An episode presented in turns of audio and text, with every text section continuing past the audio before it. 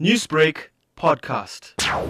We have found concentrators closer to India in the Middle East and Far East, and having found them and organizing transport, we are just awaiting the ability to, in fact, uh, have them released to reach India as soon as possible, and we hope uh, that will happen in a day or two. How will these oxygen concentrators be dispersed throughout all of the states in India? Um, they will reach Ahmedabad, which is the largest city in Gujarat, after which our volunteers in Ahmedabad will then make a call at the time and look at which places need them the most and use our network of uh, field hospitals to get them to whichever destination requires it most. We do understand that the need is really dire in India Mm. for these supplies. What are your contacts, your volunteers, and the people who are working for the organization in India actually saying with regard to this situation at the moment? The positive is that help is coming in from all across the world. There is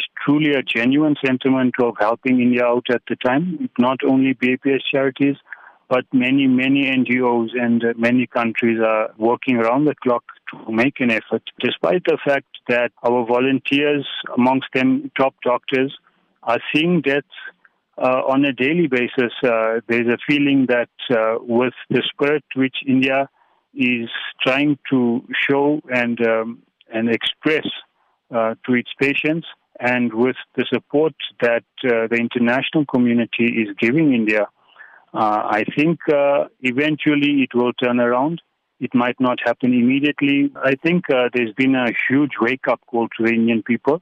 Um, lots of media, other sources, or at some point thought that India had reached herd immunity and there wouldn't be a second wave. So maybe everyone did put their guard down. Now people on the ground are seeing the reality that there is, in fact, no space or time to take it easy. There have been even unofficial lockdowns in many cities where even though the government doesn't announce it, the people simply don't go out.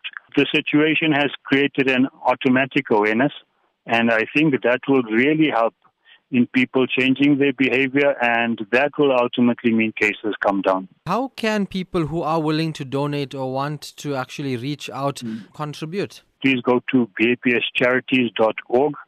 Uh, more specifically to our South African operation, you can go to our Facebook page, BAPS uh, Swaminarayan Sanstha, South Africa.